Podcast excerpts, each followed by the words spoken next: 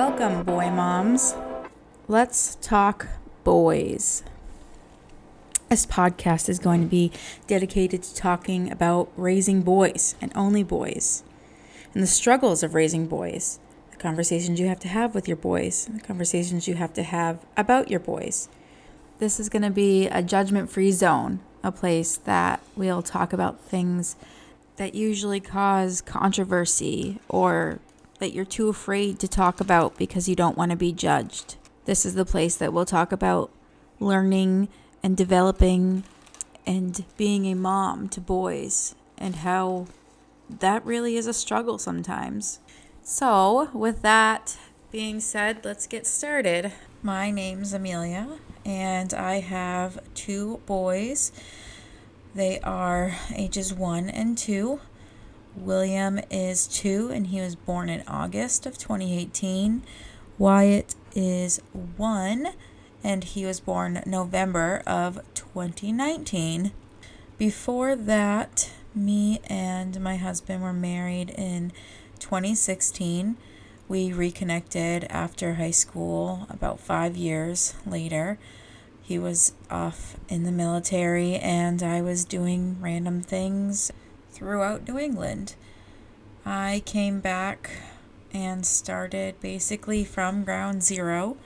We have known each other since first grade and grew up together being friends. We even quote unquote dated. I don't really know if it's considered dating if you're in elementary school, but we definitely held hands on the playground. Um, he walked into my life one day and never looked back we reconnected in February of 2016. He moved in in June of 2016, and we got engaged in July and married in October. So things went pretty quickly once we reconnected. We decided that we were going to wait a year after we got married to try to have kids. And by waiting a year, I mean I tried to convince him for a year that it was time to have kids.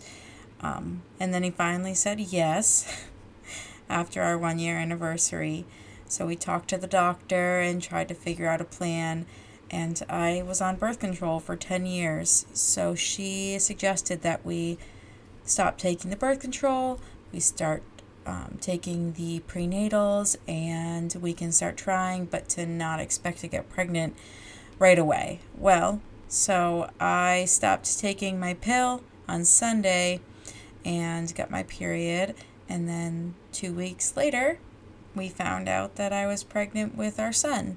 We were really excited and waited a little bit to tell people, but we couldn't contain our excitement, so everyone knew by Christmas. I absolutely knew it was going to be a boy. There was no doubt in my mind. Um, my dreams were boy. I just knew. And the big telltale was the fact that my husband's gene pool doesn't make girls. I think there's one girl in four generations. That would be my sister in law, and um, she's also my best friend. We can talk about that later.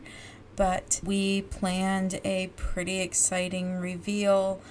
Um, my husband's a Marine, so he likes to shoot his guns, and we decided that we were going to explode something and cause either pink or blue powder to shoot into the air. Well, it was blue, obviously. Choosing a name was pretty easy considering my husband's a junior and I knew that we were going to have a third. So we have a Carl William III and we call him William because there's not a lot of variations of Carl. It's just Carl. We will save his birth for another podcast because it was long and kind of traumatic. About a month or so after his birth, we decided we were going to buy a house and we started that process. And in November of 2018, we purchased our first house in the town we both grew up in. We were really excited to start our life in our new house and we made it through our first Christmas in our new house. During this time, we decided that because I was nursing we were not going to use birth control and just try natural planning. So, taking ovulation tests daily and tracking my periods and my cycle.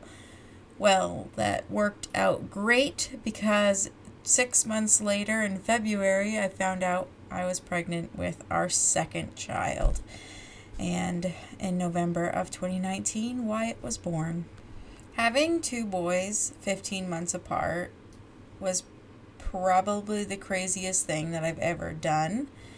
And it happens a lot. A lot of moms get pregnant right after they have a baby and they raise their kids together.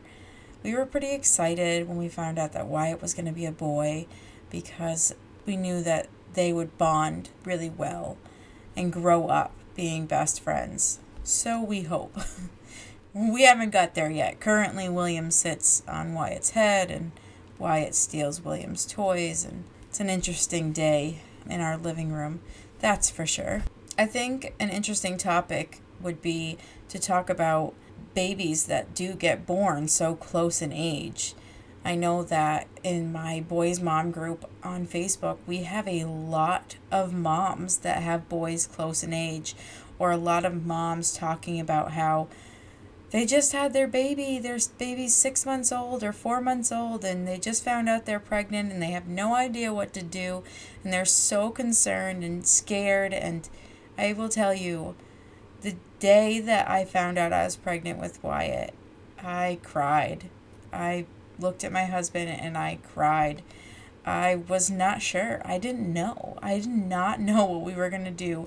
We were still trying to figure out our six month old, let alone going through another pregnancy and dealing with another newborn right after having our first. It's an immense feeling of being overwhelmed, scared, worried, maybe even a little bit excited, but that definitely didn't show through as much as being scared. How are we going to afford it? How are we going to fit this new baby? And we just built a nursery. Now we have to build another nursery and buy everything and double everything up and the boys aren't going to be in the same season so we need more clothes and it's just overwhelming and it happens so much and i see so many moms dealing with it and trying to figure out what they're going to do and it's okay. You get through it. You do it. You pick yourself up. You figure it out. You have another baby and it's going to be okay. Granted i'm still telling myself that it's going to be okay because on a daily basis, I'm trying to figure out what is going on and how I'm supposed to raise these two boys that are just gnarly towards each other. they are definitely boys. Today they were in a wooden crate that we keep their toys in, and they were both trying to get in it, and it was just a disaster. One screams, the other cries, and you just sit there and Sometimes you put your head in your hands and you ask yourself, what are you doing? But they're both sleeping in their beds. They're comfortable. They're fed. They're happy. And that's how our day ended. I am so glad you have all joined in and listened. We have some exciting topics to talk about next week. I'd like to talk to you guys about a speech delay that my two year old has and how we're working through that and how his therapy's going.